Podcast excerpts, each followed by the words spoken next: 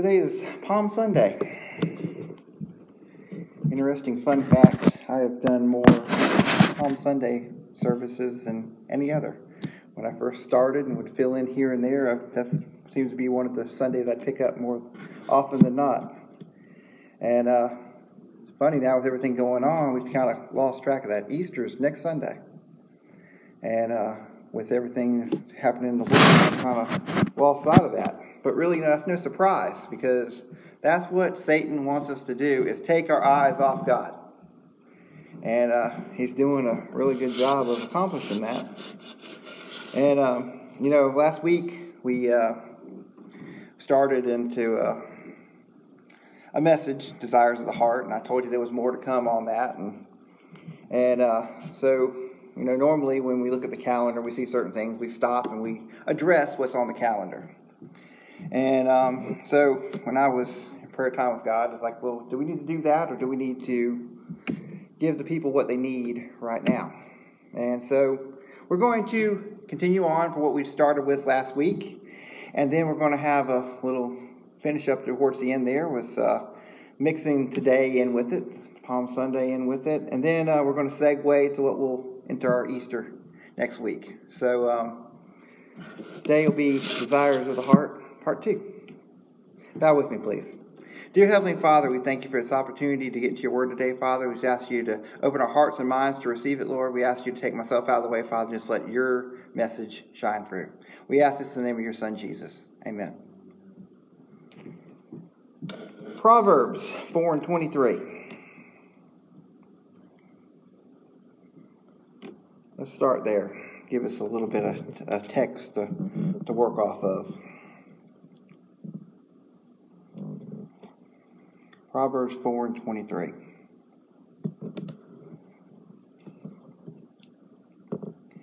Keep thy heart with all diligence, for out of it are the issues of life.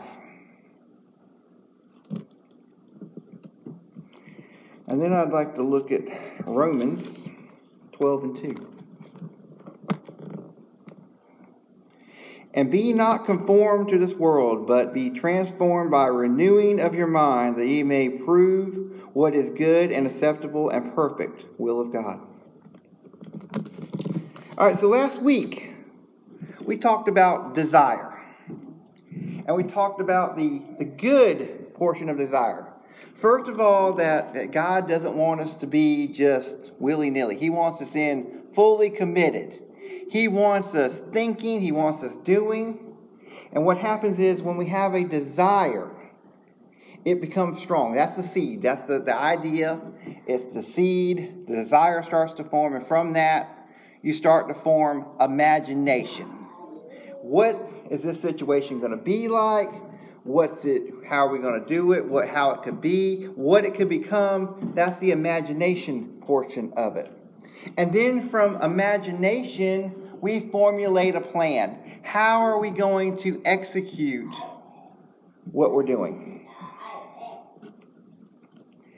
You know, God is into details. He doesn't like vagueness. He likes us to be specific with what we want, what we want from Him. He wants us to be thinking. He wants us to be doing. He wants us to be more than just a want. Let me give you an example of that. Have you ever been maybe sitting on the couch watching T V and you're thinking, oh, wow, I could use a snack. You know, you're not necessarily hungry, but, you know, maybe a bag of chips would be good, or maybe a, a piece of cheese or a piece of fruit, something you could sit there and munch on while you're watching T V or, or something. So then you get up and you go to the kitchen. Maybe the phone rings and you answer the phone. Or maybe one of the kids needs you to do something. Something happens that takes you off that course. It takes a few minutes for you to do something else. And then what happens? Sometimes we do not want to carry on with our initial goal. We do not want to get that snack anymore because it really wasn't that important to us, and all we really needed was a little bit more time to think about it. We do this sometimes. You know, we have these things called impulse buys. They put all these things at the checkout. You know, back when we used to be able to go to the stores and you stood in line to buy things, you know, they had to put all this stuff there at the cash register. It'll be funny when we listen to this, you know, twenty years from now when the world, you know, anyway.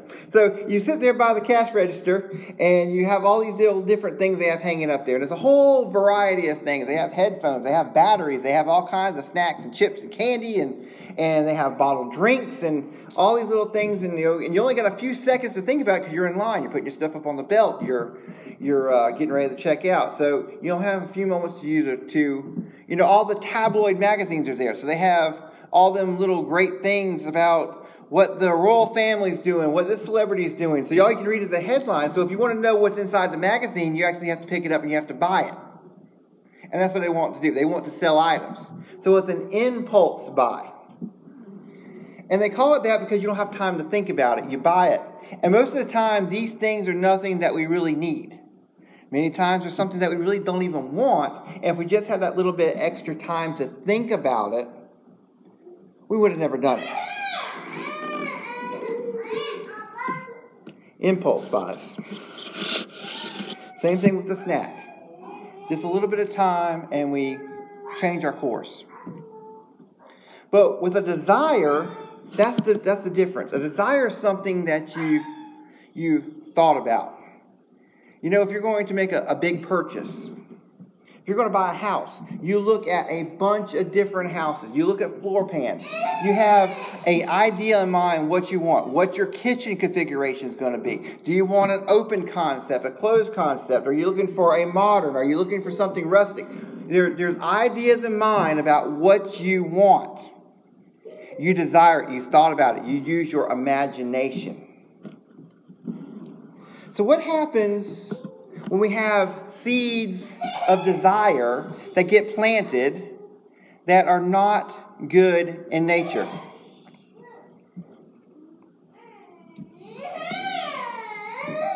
They have a device called an incubator. You put eggs in it, and that incubator takes the place of whatever bird or reptile would hatch the eggs herself. So you put the eggs in there, you set the temperature, and they're going to hatch. And that incubator doesn't care if it's a chicken egg, an ostrich egg, if it's a snake egg, if it's a lizard egg, if it's a turkey. Whatever egg you put in there, it's going to hatch. Good or bad. And that's the same way that our central processing system works, our hearts. That's our source. That's where our desires lie. And it tells us to guard our hearts. And like I said, God doesn't tell us these things for no reason. It's not for His benefit, it's for our benefit. And over and over again, He tells us to guard our hearts. And He tells us to take captive of our thoughts, to renew our minds, because it's through the mind and through the heart is where negative desires can take place. There was a a fella in this book called King Saul. And we're not going to, for time purposes, we're not going to go through and read all the scriptures about it. I'm going to give you a, a synopsis. But King Saul, he was given his leadership role by God. And then he got a desire in his heart. And that desire was for how he looked in the eyes of men. He wanted to be great in the eyes of men. So he began to going against the wishes of God and what God was telling him to do, and doing things that he felt made him look like a better leader, stronger, better. And taking captives he was not supposed to take, taking uh, spoils he was not supposed to take, doing it for his benefit because of a bad desire. Now, King David, he has a well-known bad desire. He's standing up on his, his castle, his home, his rooftop. and he looks across there and he sees a bathing beauty. Now, there was a seed, and there was that moment. And we all have this moment, because we're all going to be put in situations where we can either move forward or move away. And the, the first look, that's okay. But it's when we look back, that's when we're making the decision. So I can only imagine what it was like to be standing up there, and that desire was starting to form. The imagination was starting to take over. What it was going to be like to be in the presence of this woman. So then he starts to formulate a plan. He has his men go and bring her to him. Negative desire. And then we have King Solomon. Another God-sanctioned king. And he was doing very well. Did great things. Smartest man. And yet, a desire got into him. These wives that he would take. You know, men, you know how it is that you want to, to please your wife, because a happy wife, there you go. Happy wife, happy go. And it's that relationship that we have in a, a, a husband and wife relationship, that the happier the other person is, the more they do for us, the more it's pleasing for both parties. So, with that strong desire, there was things that was happening. He was doing things, taking on idols that was pleasing to them, but yet not pleasing to God. And therefore, he lost his kingdom for that. So that brings us to us, right here, right now. We have lots of things that's being fed into us. And we can take it in. We can filter it through the Word of God. We can use the Word of God for our shield. Or we can let it take root. And it doesn't take much. You know, when we talk about something like desire, we think that's, you know, a, a big want. You know, it's for something. It's for a, a person, a relationship. It's for a thing, a car, a house. It's for something. But yet, there's many things that we desire that we don't even really consider a desire, because it happens so easily and so naturally. Like, we have a desire to be healthy. We have a desire to stay safe. These basic needs, a desire for food, for shelter. They are a need, they are a want, but because they are so strong, they are also a desire. So, we have all this negativity that's going on, this fear. We turn on the T V and the news comes on because there's an update every five minutes. And we see these numbers going up.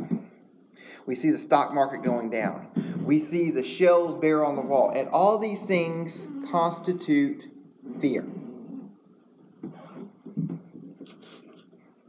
So that desire to have our supplies, have what we need for our food, our shelter, our water, our wants, the desire to stay healthy, the desire to be safe, all the, that desire takes a hold. And then our imagination starts to take place. Okay, so what if I can't get this? What if I can't find food? What if I get sick? What if I come in contact? There's all of these what if scenarios that's now forming in our imagination. So we have this now negative imagination. So then we start to formulate plans. All right, so I'm not going to have enough, so what do I got to do? I have to stock up. I have to get all I can eat. I have to do all of these different things. And that's what all of our, our drive is. Most people that go and rob a convenience store, they rob a bank, they do these different heinous acts. It's not usually an impulse. It's because of a desire to hold. And it's not always a desire to have something. And sometimes it's just a desire for these basic needs to be met. And then the bad imagination takes over, the bad plan is formed, and pretty soon you're in a heinous situation.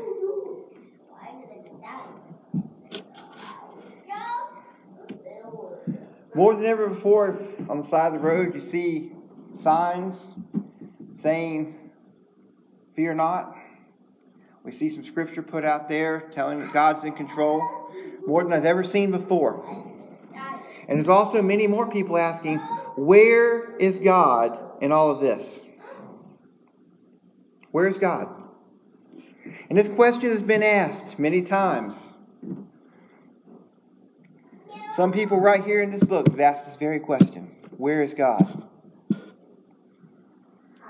And you know, we've been talking about now for months, connecting all these little things, talking about all these little details that God has given us that's so important to understand who He is and why He does what He does. Who is God? God does not force Himself upon us, but He's there when we need Him.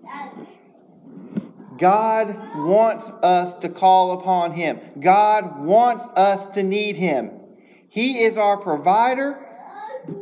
He is our Savior. He is our Heavenly Father. He is our source. And He wants to be all those things. You know, I think about a, a bowling alley. You know, it has some little bumpers you can pull up. So if you throw the ball, it bounces off one of them things, and it's going to go straight down there, and it's going to go down there, and you're going to knock down some pins. And that's how a lot of us want God to be. They want Him to be there to let us do what we want to do, but keep us within certain parameters. God takes down the barriers. And God doesn't just simply herd us through life like cows. God gives us the skills to be able to have the right ball selection. He gives us the skills to be able to pick out the right equipment. He gives us the skills to be able to have the correct form, to be able to walk up to that line and release that ball and send it straight down the middle of that alley and knock down every pin every time. That is what the Word of God is. It is detailed instructions on how to perform at our optimal best each and every time without barriers. Matthew twenty-one and nine.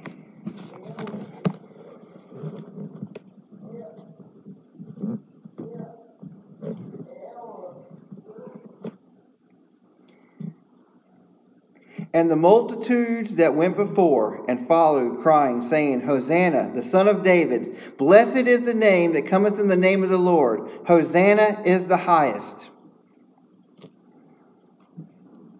Now here's your Palm Sunday reference. And just get a visualization now. We have Jesus riding in. People are putting down palm leaves, they're putting down their, their jackets, their clothes for Him to walk upon. He's coming in. They are calling Him Savior, Savior. They are cheering Him. This is their Savior. This is their rock star. This is their hero. And they are pleased for Him to be. They are calling upon His name.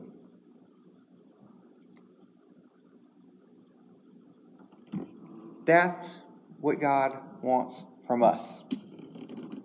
He wants to hear us cry out, God, I need you. And right now we need Him more than ever. I believe that if each and every one of us, each and every person, would get down on their knees and would pray. There is no virus that can stand. There is nothing that can stand. God can take care of this situation. But the problem is, nobody wants to rely on Him. We're waiting to see what our leaders are going to do. We're waiting to see what we can do in our own power. We're waiting to see what doctors can do. We're trying to take care of everything ourselves instead of saying, okay, God, I trust you. God, we need you. God's not punishing us with this situation. God's not on vacation. He's not sitting up in heaven with his feet up, asleep. God knows what's going on. And He's giving us a wake-up call. He's given us an opportunity to be able to realize that we need Him.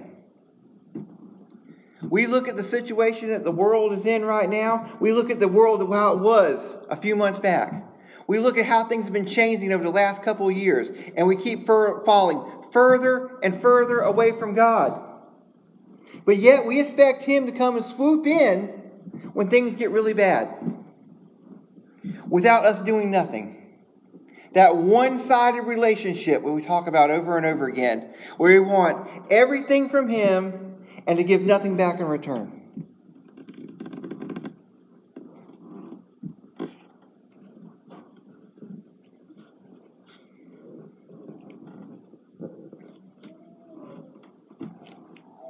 People were cheering.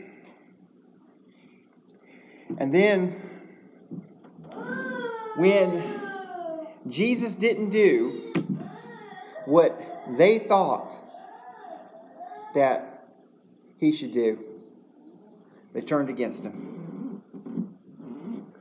And how many of us are doing that today? When God doesn't do what we think that He should do, do we turn against Him?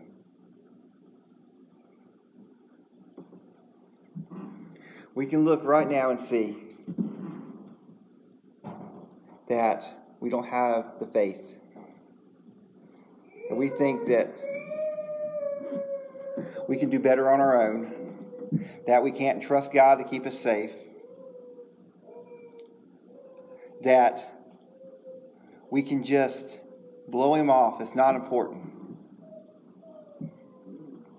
How quickly we can shut things down and forget about it. And think that it's okay.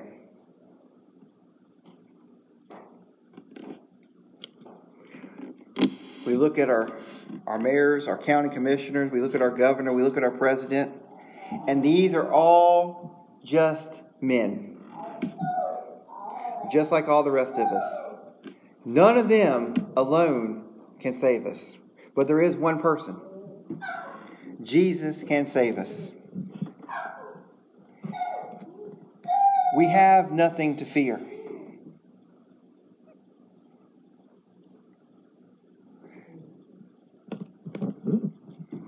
We are already healed. We are already saved. If you have covered by the blood of Jesus, you have that. He has given it to us. That is why next week, Easter Sunday, we talk about the, the cross. That is why He went there. That's why He laid down His life. So we can be saved. Saved from this world. Saved from sickness. Saved from damnation to hell. We have nothing to fear. Jesus has taken all of that away. And if everyone would just trust in Him, trust in His Word, trust in the promises of God,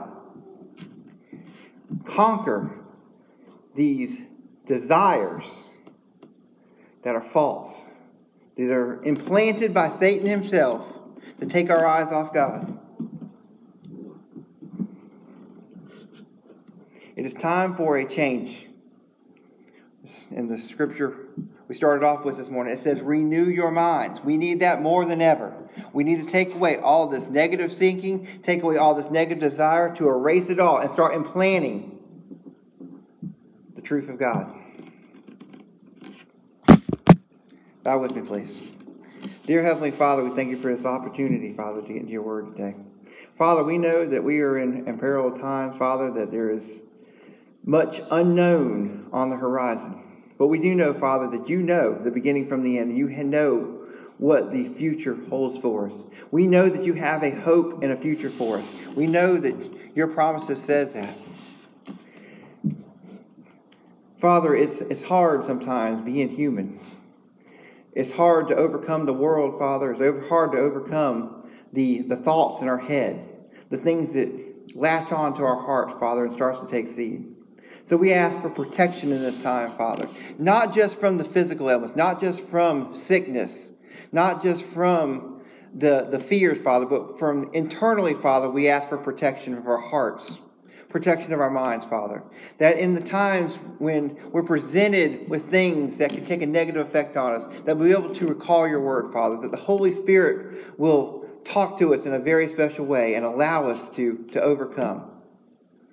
Father, we ask for the discipline, Father, to be able to study your word, to be able to spend time with you in prayer, Father, and to be able to, most of all, be able to listen. Father, I know as as a as myself, Father, and as people that's hearing my voices today, that one of our biggest struggles that we have, Father, is listening. We think sometimes that you're quiet, Father, and we know that you have much to say. And we just ask that you open our ears, Father, so we can hear what you have for us. You'll help us to guard our hearts, Father. That you'll put a special hedge of protection around each and every one of us. Father, that you'll open the eyes, Father, for the ones that are lost, that are ones that are not seeing the truth about what needs to be happening during these perilous days, Father. We ask that we'll see not the church's window, Father, but it'll start to increase, Father. And with that increase, we'll see change happen. We'll see victory, Father. And if anyone has a, a need today, if they have a, a desire, Father, that's been planted there long ago, to make a change, to make a move towards you, to make a move to be a part of something, Father, that that change will happen today, that shackles will be broken, the change will come undone, Father, and that decisions will be made. We thank you for this, Father, and ask this in the name of your Son, Jesus. Amen. Page three ninety-three in your hymnal, please. Please stand.